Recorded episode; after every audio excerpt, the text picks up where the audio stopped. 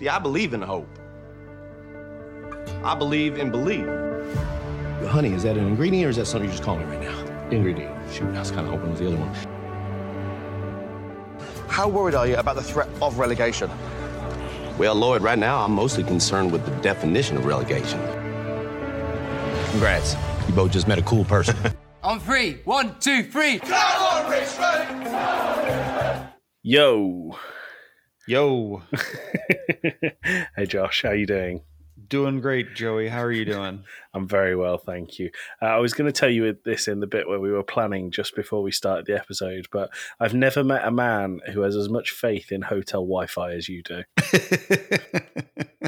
it's true. I I love uh, just playing the gambling game, which I I meant to record locally as well, not just through our uh, service here.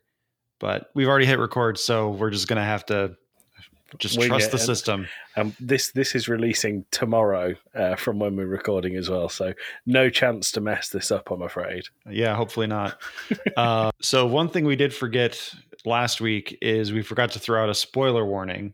So before we really start diving into this week's episode, we do have to say spoiler warning ahead for seasons one and two of Ted Lasso, as well as episodes one and two of season three of Ted Lasso. Yeah, if you don't want to spoil Ted Lasso, just go go away now. No, I mean that in the nicest way possible for the lovely people that listen to your podcast, Josh. But uh, don't let us ruin it because it's really good. Yeah, if Ted Lasso is something you've been interested in, strongly recommend it. And then you can come back here once season three starts and you can come episode by episode along with us. Yeah, that'll be fun. So, um, what we should say is, Josh, uh, welcome to Talking Lasso, episode two. Because my yeah. my introduction, my introduction really really got in the way of that introduction that you normally do. So here we are. Well, we still haven't nailed down a uh, an intro other than the yo. but yeah, a single two letter word is as, as much as we can muster, especially as Josh, you are recording this at seven o'clock in the morning, and I know for a fact that you've been up for at least two hours. Yep, because I am on the West Coast and I live in the Central Time Zone, so I am two hours behind where I normally am. So my body, despite having been on this side of the country for a full week now, is still like it's time to wake up. It's it's four thirty, five o'clock in the morning. It's time to wake You're up. physically and mentally drained, but you know, let's let's wake up now. And then let's let's go two hours from there and talk about Ted Lasso with some knobhead from across the pond. Yeah, and I I couldn't be happier to do that. Right, Josh, let's uh let's jump into the episode. So the episode is called Chelsea, but it's got a little little brackets, right? Um It is called brackets. I don't want to go to and brackets Chelsea. And I'm curious if that is an homage to something, but I'm not quite sure what. My brain wants to go with uh, uh, I don't want to miss a thing from Aerosmith and uh, uh, Armageddon. no- but no idea. I mean this didn't make me cry like that bit in Armageddon did, so um, I'm going to say not. But if it is a reference to something, it's it's gone over my head. I'm afraid. yeah, I'm not quite sure what the, the point of the brackets is, but we're not the creatives on the show, so we don't get a say.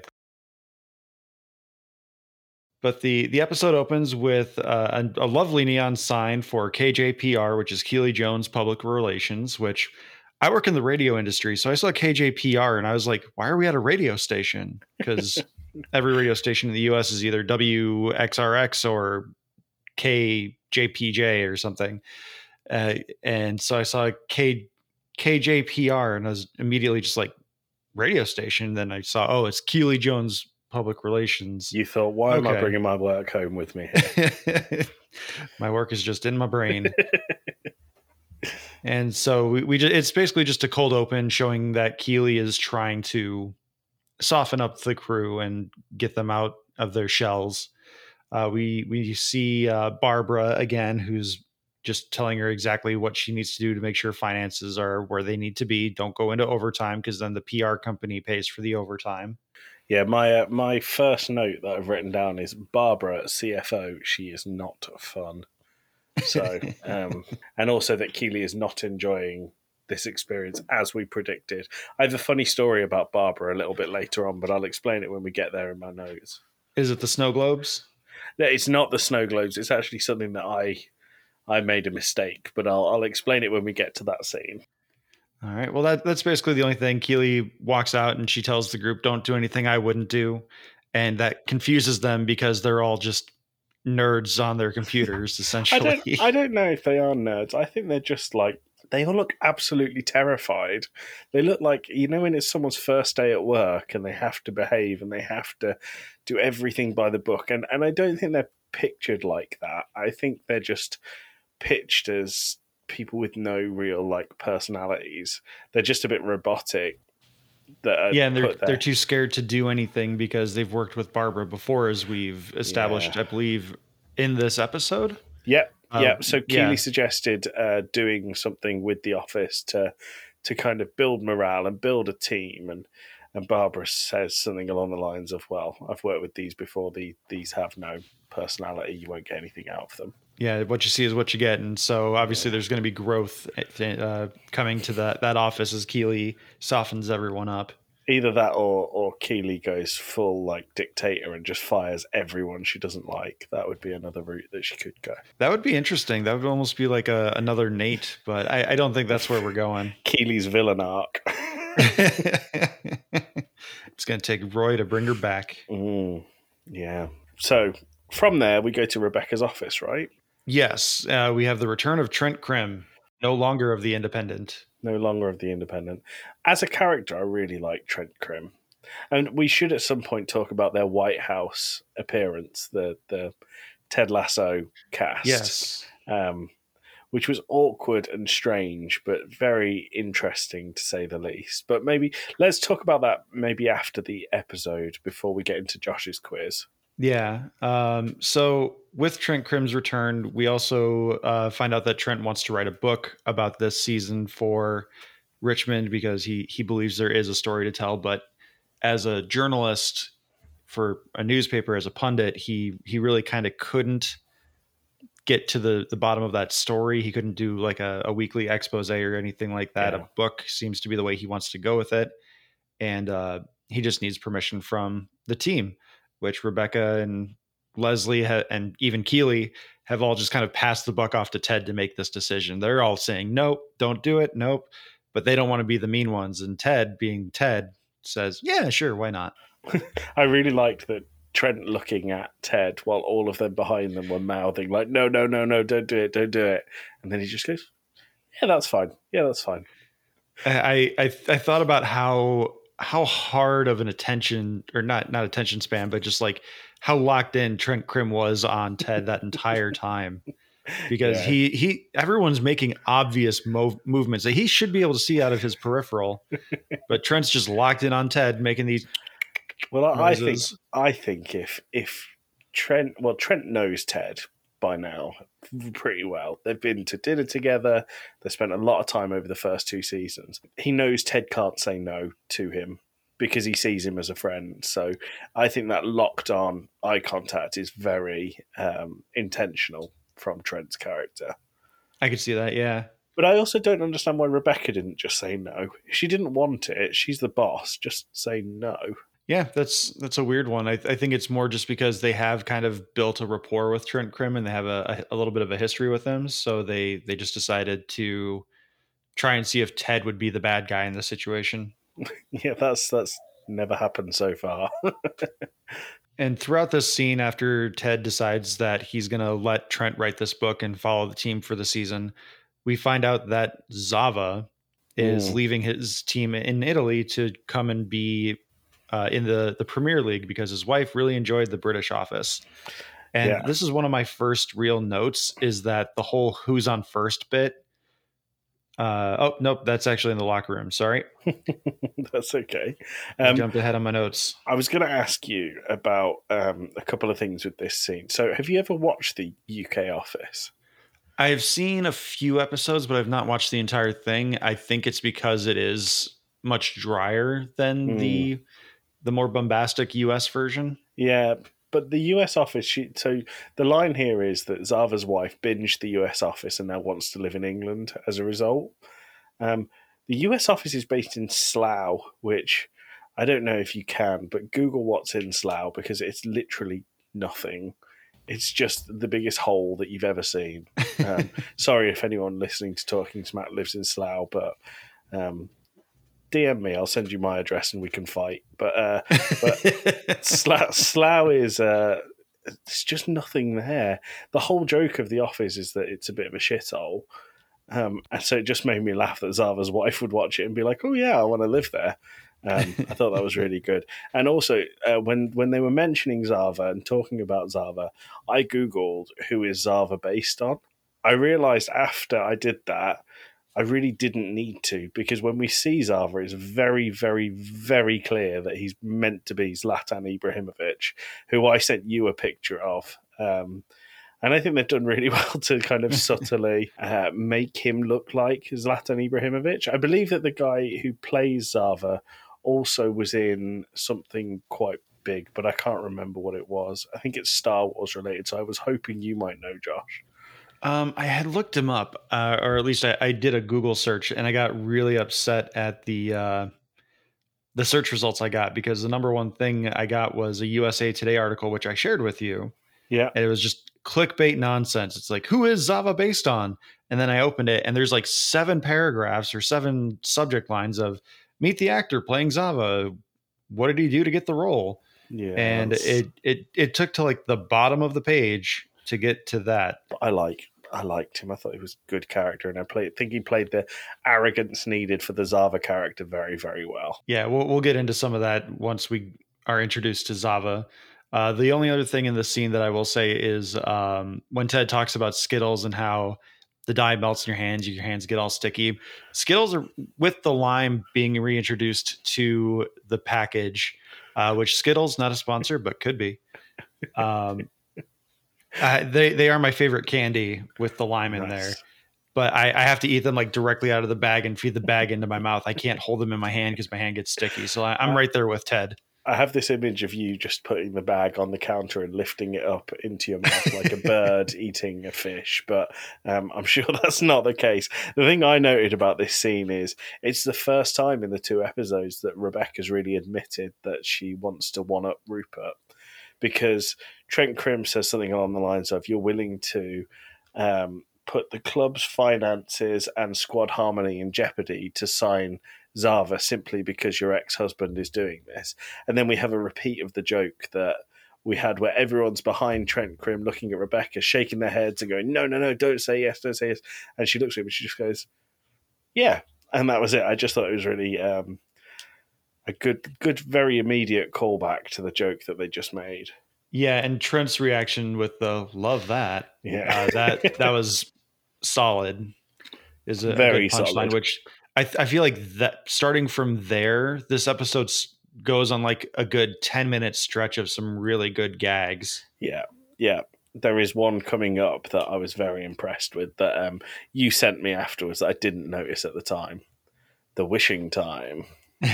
Which uh, I I was going to bring that up at eleven eleven. I believe that's only with the tra- if you get a trailer for Apple TV in front of it because uh, I've okay. watched the episode three times total now because I took notes this week. and the last two times I stopped at the 1111 alarm and it's like, like 10 minutes and 31 seconds. Oh, that's disappointing. So either the video is fake or you have to have a prerequisite of a trailer in front of it. Okay. Okay, fair enough. Uh, so the next scene we got is we see the official dividing of stuff amongst Royley. Uh, yeah. Uh, Keeley arrives. She meets up with Isaac, uh, which uh, I'm forgetting the guy's name, but the dude that plays Isaac looks really good this year. Like he looks fit. Where yeah, last season does. I was like, eh, he he seems a little thick to be like a pro footballer. He's a cuddly lad, is what you're saying. Yeah yeah, like he didn't look unhealthy, but he just he seemed bigger than the other guys. And this season, especially in his face, like he's just more cut, mm. and he, he he looks more fit and like a like a someone you would assume is a professional footballer, an athlete. Yeah, no, I get yeah. that. I get that. I don't think I ever made the the comparison. Um, I, I, I completely understand what you mean. I, I am curious how Keeley's going to find him a shoe deal because she says, "What brand?" and he goes, "No brands, just shoes." like, but every shoe is a brand. she can do whatever. She can do anything. He could just be an ambassador for wearing shoes. It's true. Mm. And then Roy shows up after Jamie says hello because you know there's still awkwardness as Roy shows up. So Jamie just gives them space, and Isaac points out that clearly through their body language, which I think is a big thing in this episode, that they've broken up because Keeley's got her arms crossed. There's no eye contact. Everything's just awkward. And yeah, and they, they they point that out really explicitly as well, don't they? Isaac Isaac, there's, there's a shot of Keeley and Roy, and Isaac literally walking through all of the different bits of body language that mean that they are not comfortable together. Yeah, and it, it's something that I went through as uh, I wanted to watch the episode a third time because it's a pretty good episode, and also I wanted to see how much of the body language stuff really comes through. Which uh, there's at least one more that I'm going to point out uh, later in the episode because I think that one is important. Um, nice. But with with the official breakup. There's a really good moment just after Keeley and Roy head down the hallway. Roy goes right, Keeley goes through the exit, and Jamie's following. And as audience viewers, we're thinking, oh, he's going to go after Keeley mm. because he said he loved her last season. But instead, he follows Roy. And we get a really good scene of Jamie trying to be empathetic and uh, just like trying to comfort Roy in uh, in his moment of need and it it's just it was a really nice scene of like surrogate son surrogate dad but they also yeah. still kind of dislike each other I, I this had my favorite joke in this bit and where so basically Roy doesn't want anyone to the team to know because he knows that they'll treat him differently if they find out they'll act like sorry for him like he's a sad sack so he says to Jamie this stays between us and then it goes silent for just a second and he says and William, who's the new kit man. And William was in the background of the scene the whole time. And he's like, no, no, I won't say anything. it just made me laugh so much because you didn't expect anyone to be in the room with them. Yeah, I think they did that joke uh, at least one other time in season two, where he just happened to be in the the the locker room or the the kit room or wherever, and they just like immediately just like point really quickly and just like William, don't you do that either? like I, I, I, won't. I just, I yeah, I think it's a, but I know it was done last season, but this time it made me laugh out loud. I had to pause the the the show so that I could focus on what was coming up next because. Mm-hmm. Uh, I thought that was so well delivered. So moving into what's next, uh, my notes say that we're we're back into the coach's office. Uh, mm-hmm. Ted's reading uh, one of Coach Beard's soccer books, and he can't get past the table of contents, which I thought was funny. And uh, I had a question for you. Do you think that is foreshadowing what we talked about last week, where maybe Ted's going to pick up some of the slack that's now left from the the void of Nate, or do you think it's solidifying that Ted d- still just doesn't know soccer football strategy? Yeah, I I think it's the latter um, because they were so clear on how um, I'm trying to think of the right word here because I don't want to say like tactically incompetent, but Ted Ted is there as a hype man, isn't he? Really, um, and the the brains of the operation literally come from Beard and Roy now. Um, and I think if if spoilers for what's coming ahead, if it went badly um, for what's what's coming ahead, I would have thought that Ted would try harder on the tactics. But because it doesn't, I don't think he will. I think they could have easily um, they could have easily made it so that they got absolutely hammered in the game that's coming up, and then they're like, oh well, now Ted, it's time to pick up your ideas with your tactics. Yeah, I think that's a good point because yeah, if they if they did get uh get destroyed, then obviously they need to change something, and that something is seems to be coming in the form of a player, uh, not necessarily tactics. There's there's something in here that I really liked as well because at the same time as this is going on, um, the team finds out about a few things. They find out about Zava um, potentially coming to Richmond, although at this point it's really not looking like it's going to happen. They also find out about Trent Crimm's book, and they find out about Roy and Keeley. And the thing that gets them is is Roy and Keeley. But there's something I really liked in this. When they mentioned Zava, did you notice the whole team were really excited about it because he's this legendary player, apart from Jamie Tartt, who every time Zava is mentioned about coming to Richmond, seems visibly upset or like in denial that it's going to happen. And that's simply because they play the same position. It's going to mean that Jamie doesn't play. Yeah, I, I caught on to that too, and uh, I, I like that a lot because again, it's I think it's setting up a maybe another mirroring of Nate, but this yeah. time maybe Ted's going to notice, or or um, again drawing parallels to the Mighty Ducks. I think it's in Mighty Ducks two where they move a player to a different position. So I'm wondering if maybe they don't move Sam or Jamie from a striker position to a midfielder to try and mm. see if that can't help even out the the playing time. But it, it, this isn't a show that's really about football, so like it, it could be something that completely goes goes away. Because I remember last season, uh, you and I had talked about it in the the Dad Pod episode of Talking Smack, where um, I thought they were going to make a big deal about their budget last season. Yeah. There, but apparently it was just a throwaway line where they're like, "We have a, a Premier League budget and a Champions League what are we going to do? Nothing, because it's not important. Saying I'm not going to talk about finances. I also think that's because they only spent one season down in the championship where the money is lower, and you get a big payout when you go down. So um, I think they could have made more of that, but I don't think it made for good telly. Um, so I think they just dropped it. yeah. I, I, think this scene is also where the the stretch of really good gags ends because the whole "who's on first bit with uh, we're getting Zava. No, I'm talking about Roy and Keeley. Oh, well, I was talking about Trent Crimm. Like that whole thing, I thought fell really flat. Like they they didn't set it up to the point where it was obvious enough for the listener or the the viewer to know what the joke was being, what what it was tend, intended to be, what was actually being said because there's the whole talk with Roy where it's like, do you want to talk about it? And Roy's like, no, I don't want to talk about me and Keeley. He's like, oh, I was talking about Zava. Oh, he's a great player, yeah. but he's gonna cause some drama. Well, that time I was talking about you and Keeley. Oh, yeah. no, I don't want to talk about it. Like the it was too too vague. It was it was quite forced as well. Um, whereas I think the jokes up until now have felt quite natural and and, and just the the jokes in this episode either seem like something that could happen, like the Will joke, or quite slapstick, like the um, shaking their head behind Trent Crimm in a very obvious manner. Um, I yeah. think that, that there's not a lot of middle ground, and like you say, that one, that one fell felt flat. I think is like you said, is the best way of saying it. Yeah, I did like Ted fainting at the news of Roy and Keeley breaking up. That was good. Yeah, and I also enjoyed um, Coach Beard's little squeal when so so they said what at the start of the scene. Trent said, "What would you say if uh, we got um, Zava?" And he made like a little shriek squeal, like yes. completely, um, completely like an involuntary. Yeah, yeah. And then when when it's mentioned that that Roy and Keeley broke up, he makes the same squeal, which I just thought was really funny. And then uh, last thing I'll say about this scene is when Trent Crimm enters the scene and Roy says, No one talk to this prick, and he's about to slam the door.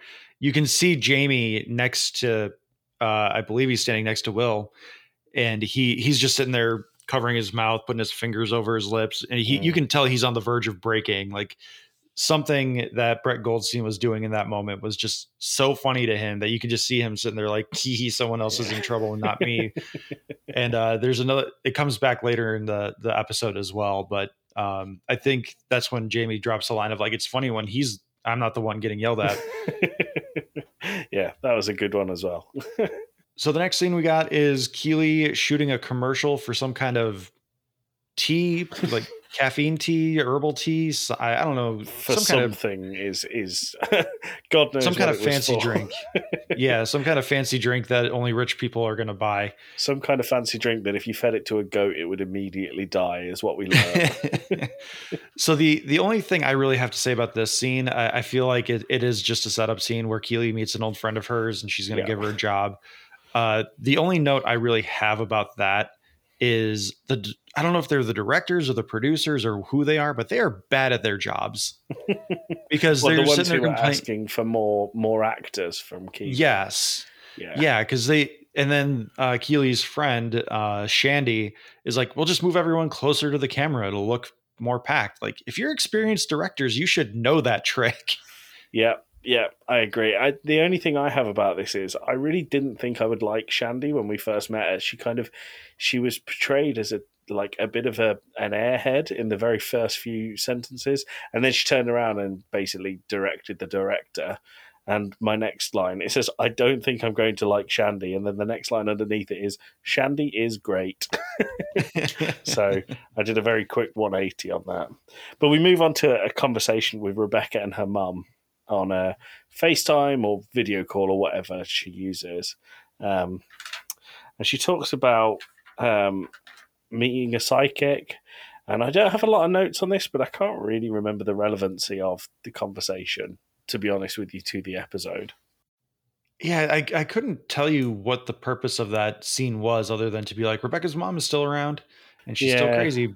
I wonder. I wonder again if that's maybe dropping some seeds that Rebecca is going to become so stressed that she's going to start going to the psychic. Yeah, maybe. But she, she clearly is not comfortable with the idea of using one. Um, unlike her mum, who was at like a shaman retreat thing um, when she called her. But but like I said, I don't really understand the relevance to this this episode. Yeah, it, it doesn't quite fit in, other than maybe they needed to give Rebecca another scene. And they thought they had a good gag with Rebecca's mom Yeah. being on this camping retreat, but she also sleeps at a hotel at night because she's not going to sleep on the ground. Yeah, I mean that is the way to do it. Yeah, you won't hear me complaining about anything like that. I do not like camping. and you're in a hotel, so it's you, right now you are Rebecca's mom. Yeah, I'm I'm surrounded by beautiful scenery right now, so I, I'll take it. so we go back and it's at Richmond and it's Trent walking through the back offices into the locker room and he introduces himself to the locker room and all of the players just go absolutely silent. And we get an awkward moment where they're not talking to him and he kind of backs out and goes okay well I'll see you later then. Um, and for a second he actually seemed quite pleased that they were ignoring him I don't know whether he's thinking it'll make for a good part of the book but he has like a wry smile when he leaves the locker room. Um, and then we have that whole thing with Trent and Roy sharing an office, which I thought was quite quite good. Uh, my notes here uh, go as far as to say Roy is terrifying, isn't he? Um, and I've written that I've written that three times in my notes. So yeah, Yeah, I think the the wry smile is more to do with the fact that despite Roy being a coach now, he still commands the respect of the locker room. right. And I think Trent is tickled, for lack of a better word, by how how much respect Roy is still receiving from the players and the team. Yeah, fair enough. Fair enough. I enjoyed that scene a lot um, with the the sharing an office, and the Trent gets a phone call, and the office Roy's side is full of like condolences cards and balloons saying how sorry they are that uh, him and Keeley had broken up, and it was exactly what he didn't want when he was talking to Jamie. Um, so when Trent is taking a, f- a- a phone call, Roy just starts bursting the balloons. Um, and he, he I love how Trent tried to play it off. He's like, I don't know if that's you or me. and then he leaves. Trent goes to leave the room, and Roy just, after he pops the last balloon, he kind of looks forward and just has a smile to himself that no, he knows that he's properly like shit Trent up, Yep. which Yeah, was, was a good moment. Yeah. So then we go from there to Keeley's office again, uh, and it's the first time that Shandy is uh, confirmed as um, working with Keeley, and I really enjoyed Keeley's coming up with a fake title for um, for Shandy. So when uh, Barbara asks, uh, "Who is this?" and Keeley goes, "Well, I've just hired her. This is her job." I wish I'd written down what she said her job was, but it was it was like head of management, structure, relations, and customer service. And it was just one of those where it's loads of buzzwords that mean absolutely nothing, and that is Yes. her job title, which I thought was good. And I mentioned earlier the thing about Barbara where I, I, I made a mistake. In my notes, I wrote, Did they intentionally call the CFO Karen? And then I realized her name wasn't Karen, and I had just projected that upon her from this scene. and I had to cross it all out. Um, and I thought, I'm not going to say that on the podcast because it makes me look like an idiot. Um, but I put, I genuinely forgot the CFO's name and thought it was Karen. So there you go. Yeah, that would have been a little too on the nose, and I think they, I think they, they, they could have been tempted to call her Karen, Yeah. but I think they went with Barbara because she's going to have more of a redemption. Like they're clearly already softening her up. Yeah, and they soften her up because after um, Keeley gives Shandy this this ridiculous job title, Barbara lays into both of them and is really rude and storms off to her office. And Keeley stands up to Barbara for the first time. And while standing up to Barbara, she turns around and Barbara has a collection of snow globes. And her explanation is, well, the company send me all over the place, and wherever I go, it, that I, I get a snow globe to remember it by, and and it's the first kind of human thing that we see of Barbara. Yeah, and then uh, the the preface for Barbara coming into the office is that she's giving Keeley her company card, which it feels very late in the game to be getting a company card seven eight weeks into them being in full operation. Yeah, but she does say here's here's your company credit card. Don't spend anything on it, which I thought was quite good. Yes. Just as a side note, the Karen thing I think is really really mean to people called Karen. Yes. I have a, I have an auntie called Karen, and she's absolutely lovely. And every time someone says the word Karen in like a derogatory way, I'm like, poor Auntie Karen. I'm sure she doesn't enjoy that. yeah, I'm, I'm right there with you. I, I I know people with like even kids that are named Karen, and I'm just like those poor children. so we go from there. Unless you've got anything else to say on on Barbara. Uh, nope. I I do think that the Babs name is going to stick as she starts to loosen up. Babs, but I'm yeah. wondering again, just maybe maybe I'm giving the show and the the time frame too much credit. I'm wondering if by the time she loosens up, if that's going to end up being a problem. But it could also just be me being like, if this was a 26 episode season, they could do all these storylines, but it's only a 12 episode season. There's not enough time for all that sort of stuff. I quite enjoy guessing where it's going to go. I think that's a good part of what we're doing here. Oh yeah, yeah. That projection's always fun. Yeah, so so we move on to Stamford Bridge, the home of Chelsea Football Club, and this is the first football scene in the whole of the series so far, uh, which I thought was. I think Ted Lasso does its live football scenes so well, considering it's it's. I think they do it the best out of any media that I've seen that don't use actual footage of real football games because there's films about football that they just use actual footage and everyone goes, "Oh, doesn't it look amazing?" And it's like, "Yes, because it's the real thing." But um, it's not with Ted Lasso, and I just think it's worth flagging how good the the live sports scenes actually are. Yeah, and I, I think the only thing they they don't do well, which as someone who follows sports, is the the way they present the games can be really jarring because especially in this one, uh, which we're jumping ahead just like a few seconds, uh, we get the the the kickoff, whatever yeah. the, the start of the game is considered. And um, th- there's a, a, trivia question for you. What is the opening kick called? it's kickoff. You got it right. Well done. Okay. Um, we we get a moment where uh, it feels very fluid. Like, oh, this is these are the opening seconds of the match, and then the goal gets scored, and then they're like, "All right, halftime. Richmond's held on strong after allowing that goal." Like, Yeah. wait, what? It's been five seconds of of playtime. Like, what the Oh. heck happened? See, I, I didn't get that because in the middle of we get the kickoff and then we get we find out that Zava's in the stadium, which is like a normal thing to happen here. Um, you'll be watching a football game and then the camera will cut to a player that's looking to sign or a new manager that's rumored to sign, and that's almost the confirmation without the club confirming it. But Zava's in the stands. Um, before Zava's there, we get the, the whole Roy Kent chant from the Chelsea fans. So he's obviously a legend there, which Roy talks about a little bit later on.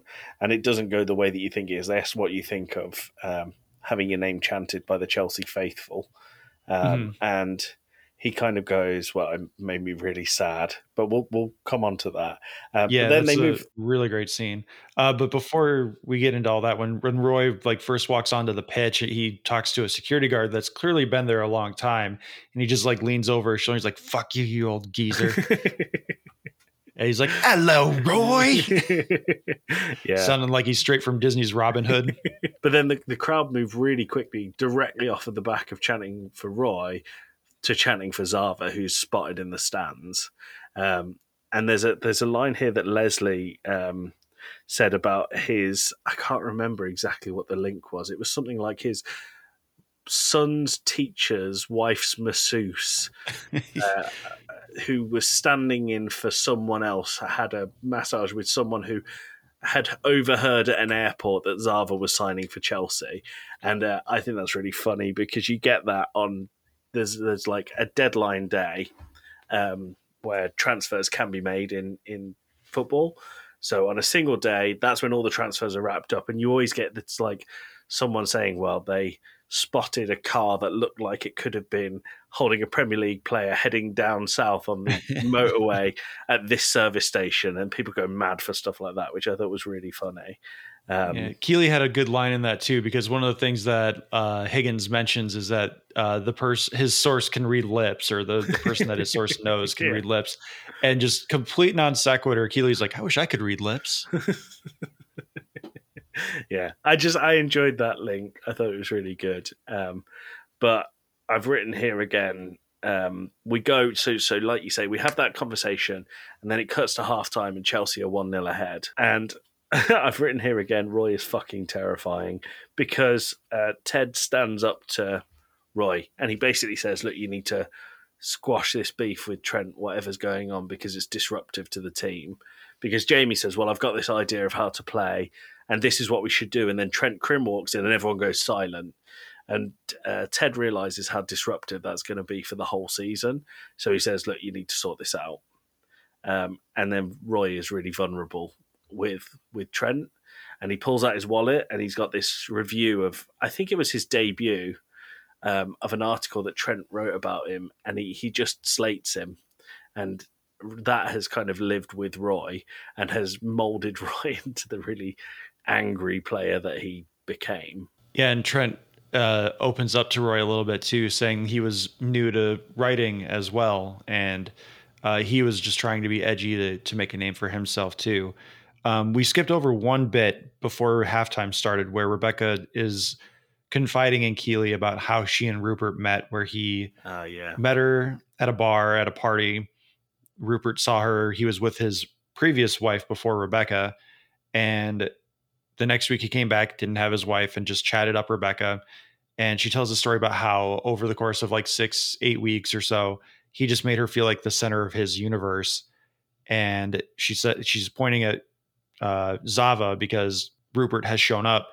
And he, this is the other body language thing that I was going to bring up is whoever the stage director was or whoever like the the the psychology behind this episode because we talked about how body language is a big thing in this one rupert when he shows up he has his back to the match he Mm. is focused solely in on zava and i thought that was a really nice touch even on the first time i watched it i was like that's that's manipulator 101 is Yeah. whatever else is going on in the world you are focused in on that person and it's just such a body language manipulation kind of thing where you're the only thing that matters to me right now so i am focused solely in on you and Yeah. uh like that it it worked so well with what rebecca was saying and she's like he made me feel like that and they cut back and he's got he's they're like laughing they're having a moment but again his rupert's back is to the match and zava is the only thing in his purview and i thought that was a really good touch Yeah, it was good. I think um I think they continued the theme as well with Rupert looking like Doctor like he could be called Doctor Evil.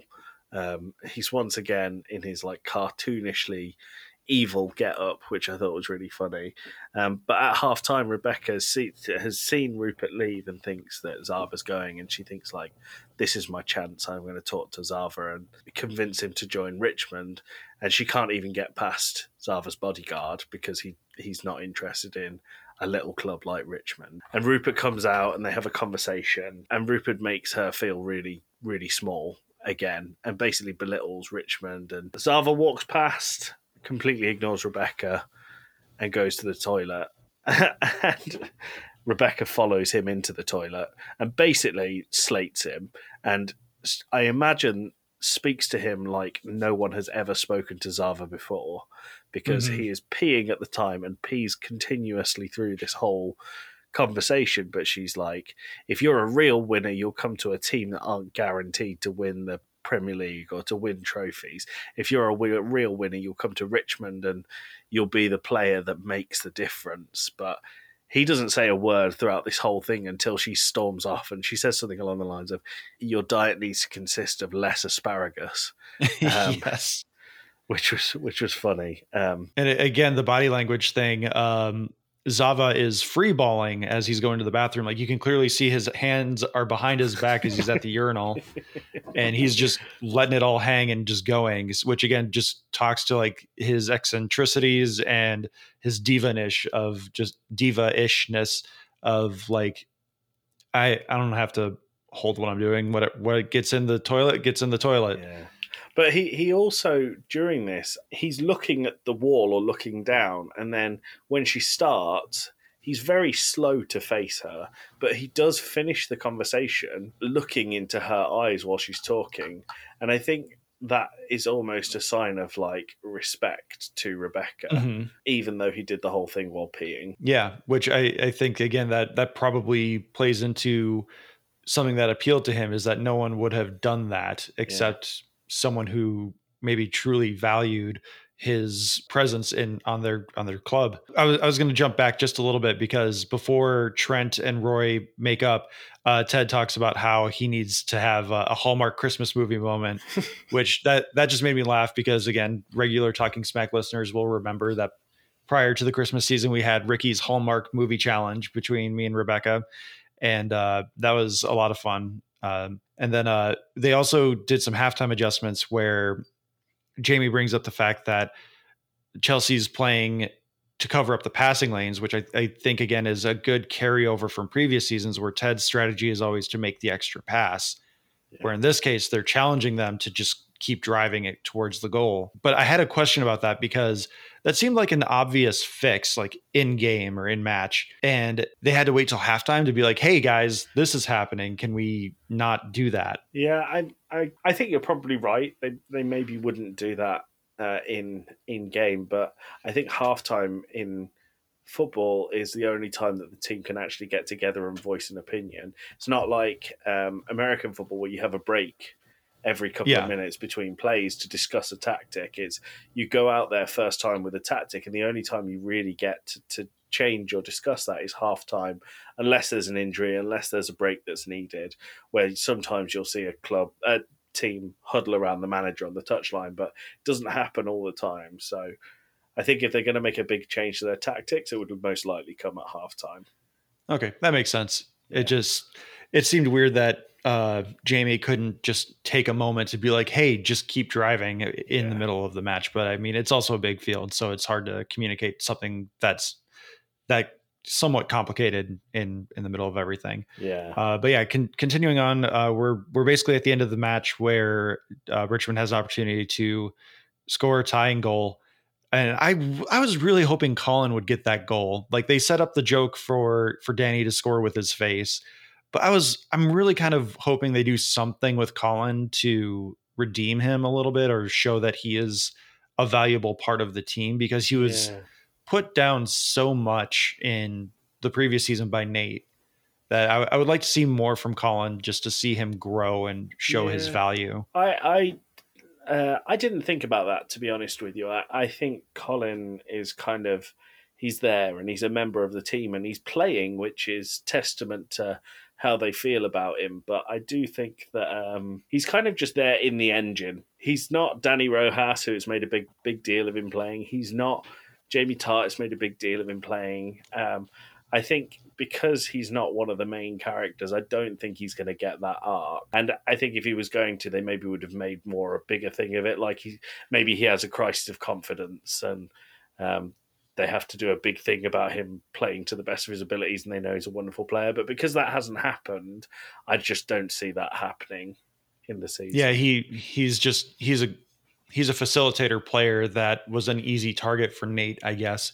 would Yeah. probably be the easiest way to Yeah. understand it. But and it, everything just that Colin had last season just felt so unearned, and it was just a, a lightning rod for Nate that I, I would have just liked to, at least like one good feel good moment for him where we're like, Yeah. yeah, Colin, you're not a piece of shit.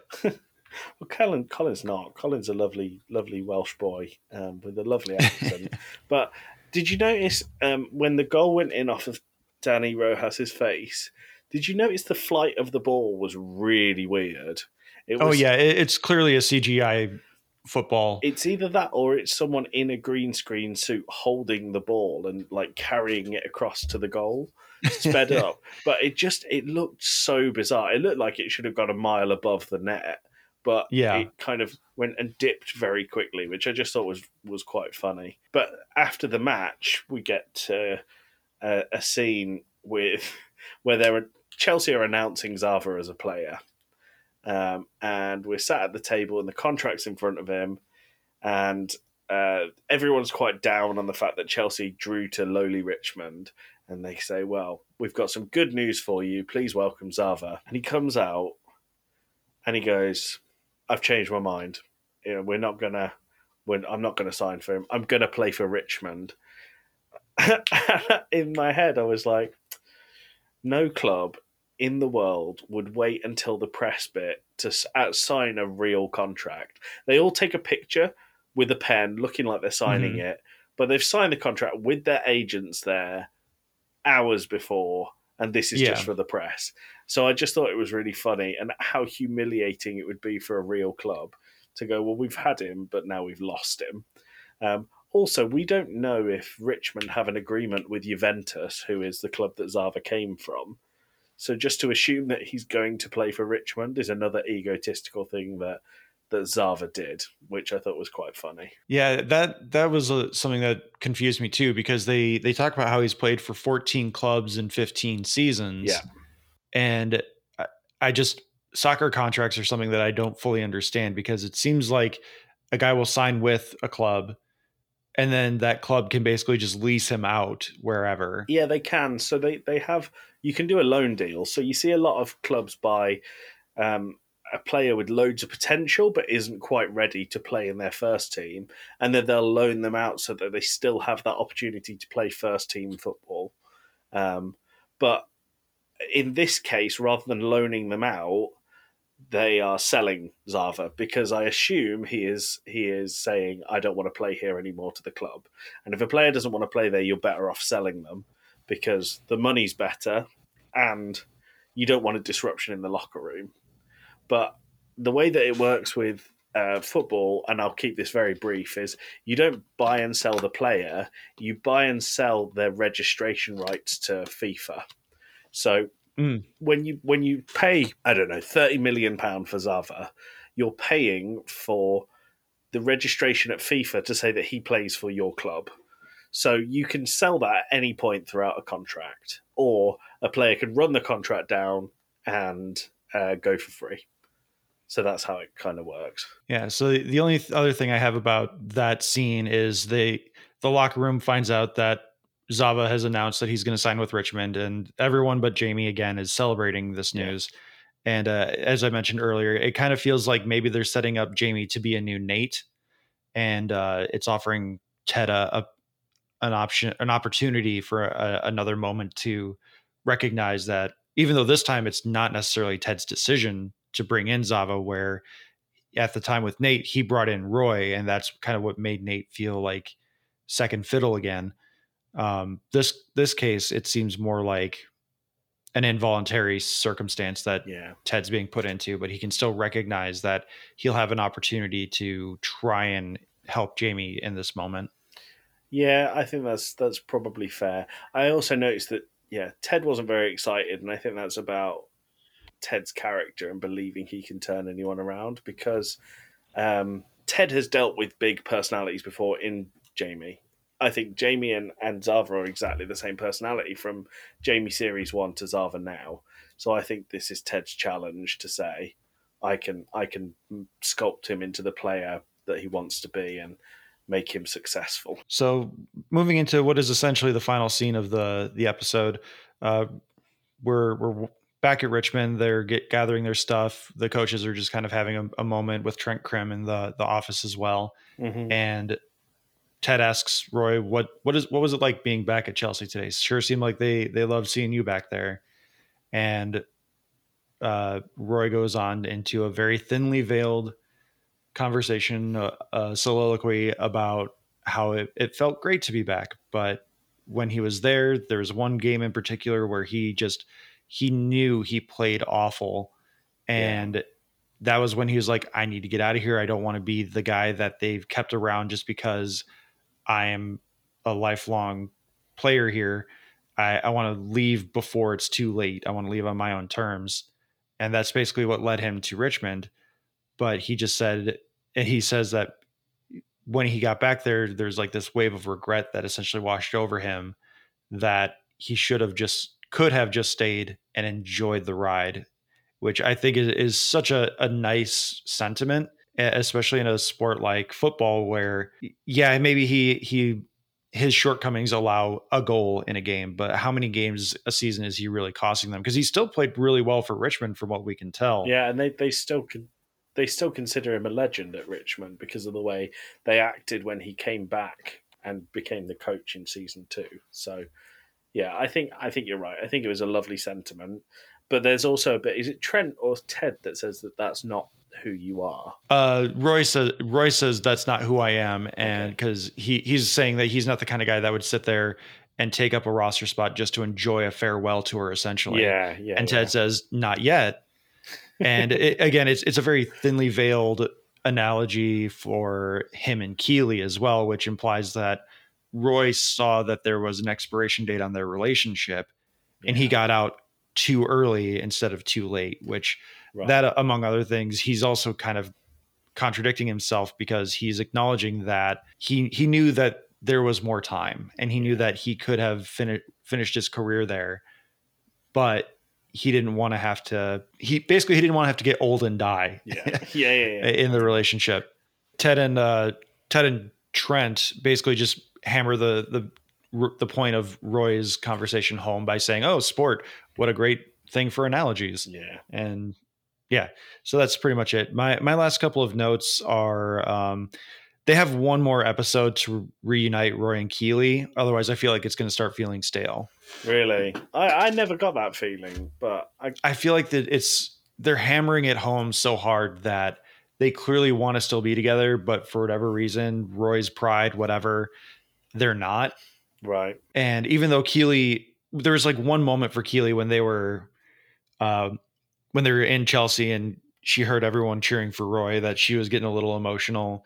But this episode, Keeley didn't really do too much moping around more or about Roy, um, other than the the exchanging of the stuff as well. But overall, Keeley's storyline was largely absent of Roy. Yeah, Um, Be- but I just being real with you, I don't think they're going to get together next episode. I don't think so either, but for me, it's going to start feeling old because they they have already solidified that they broke up for no real reason other than Roy's pride and and like I I don't he, even he doesn't fully understand why they broke up. So I'm hoping at least by the end of next episode, Roy's going to start working towards getting Keeley back. Fair enough. Fair enough. Um, I thought it was a really good episode. I, I think it was better than last week's episode. Like this, this felt more like a season premiere episode, but because again, as we talked about last week, they they kind of needed to do a recap episode, Okay. and that's what last week was. And this week felt more like, hey, we're back, we're doing a thing, and uh, I, I really enjoyed it. And the, the the gags, for the most part, I think were more hit than miss. Yeah, I agree. I agree. So, if you had to give this a, a score on a scale of one to ten, what are we thinking today? I would give it an eight. I think it's a solid eight. I think I agree with you. Eight out of ten. Happy with that. Um, so before we jump into Josh's quiz, and I know we're going uh, a little bit longer than we, we originally promised, but I just like talking to you, Josh. Um, What- Same. what did you think of uh, what did you think of their appearance at the White House during the uh, press conference? I- I've only been able to catch little clips of it, and the one clip I saw where they actually had Trent Crimm ask a question, Yeah, uh, they didn't show Trent Crimm in the the camera feed, so that fell a little flat for me. But um, I I thought it was kind of fun, and I, I think the build up towards it was more interesting because you shared with me the tweet from uh, Joe Biden's official Twitter account yeah, where they had the believe sign over the Oval Office and everything. Um, but It it was it's fun and it kind of speaks to how Ted Lasso has has impacted a lot of people right Yeah, now. It's it's massive. I I thought it was fun. Uh, I do think so. I I watched the bit that they're in. They're only in the sort of the first five minutes of the the conference, but the the press room at the White House, from what I know, seems like a very heated place. And the first thing that you have is a journalist really going and shouting quite a lot with them all looking very awkward on stage about something going on in the world. And and they're like well can we just can we just calm this down? Can we just calm this down? And i've never seen a group of people look like they don't want to be somewhere as much as i did during that bit there. But they move on and and uh, jason sudeikis talks quite eloquently. And i thought that it was just a really nice way to um, just get them out in the public a little bit more. Um, I did love Trent Crimm being part of the the press room, though. I thought that was really, really good. It was a nice touch. It was a nice touch. Right, Josh. So I've got two more things for you, um, but we're going to start with the quiz, and we're going to fly through these questions.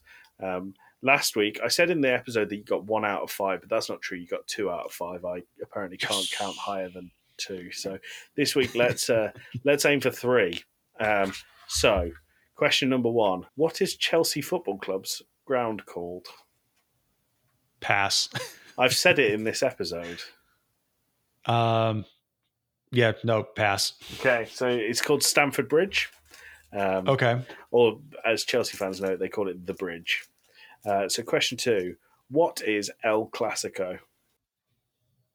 Um, the British, uh, Telemundo. What's the Telemundo? Telemundo is the uh, exclusively Spanish-speaking channel in America. Okay, cool. Uh, El Clasico is when Barcelona and Real Madrid play each other. It's called El Clasico. No matter how many times they do it per year, no matter where it is, it's always called El Clasico. Uh, what colours do Aston Villa wear? Um, yeah, I'm cheating because it's right behind you. Uh, looks like a royal blue, a maroon red, and a yellow stripe. Well, we'll, we'll forget the yellow. I'm actually wearing a Villa kit as we speak. So, um, claret and blue is the answer, but I'll give you the point for that one. Um, so, what does VAR stand for? Um, pass. Go on, if you had to guess. VAR. Can I get a context? Yeah, so if you were in a game uh, and a penalty was given, the commentator might say, uh, let's go to VAR. Um, I'm gonna guess it's some kind of review system. I couldn't tell you what the acronym is. I'm going to give you the point. It's video assistant referee. Okay. So VAR, video assistant referee. Uh, and the final question is what is the traditional role of a player wearing the number nine shirt? Um, that would probably be leading scorer. I'll give you the point. It's a striker.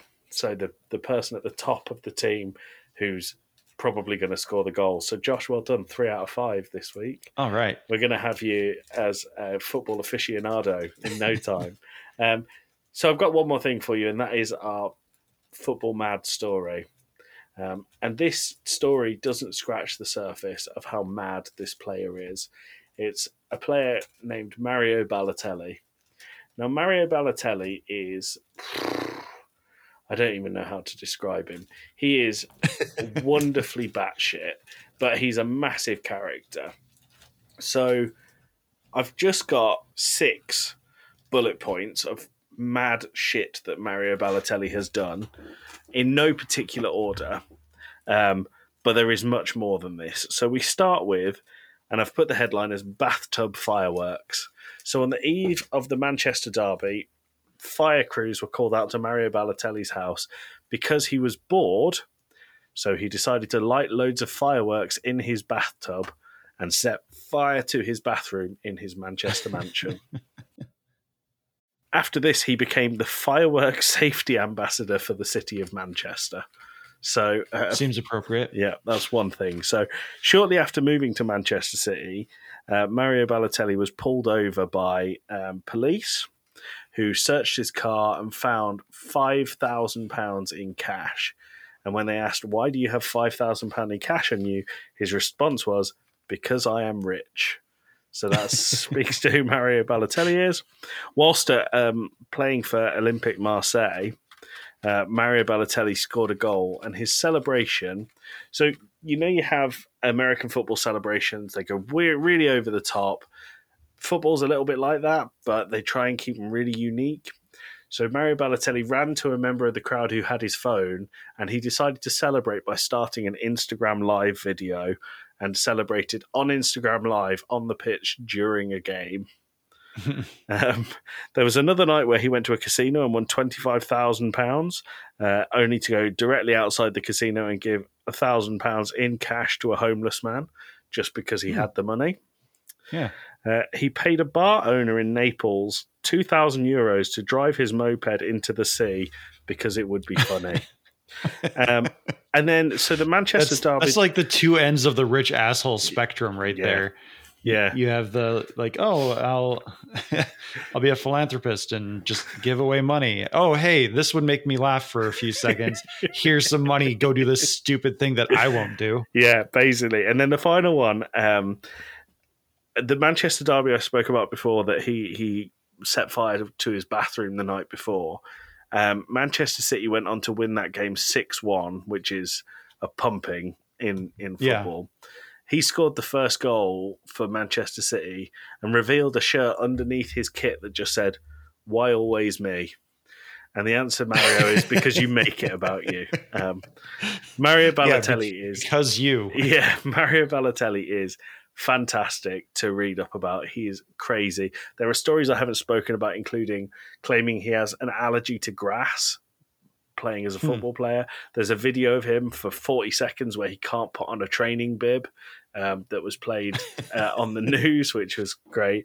Um, yeah, he's he's just such a character. He's well worth reading up on. But that is my mad football mad story for you for this week, Josh. So yeah, I, I wish we. I mean, I'm sure we have characters like that in the U.S., but I, I just don't follow athletes that hard anymore. Like Fair that, a lot of that sounds kind of like Dennis Rodman to me. Yeah. uh, back in the 90s dude just they're making a movie off of a, an infamous weekend that he had where uh, in the middle of the chicago bulls season a season where they ended up winning the championship he's just like i need like three days.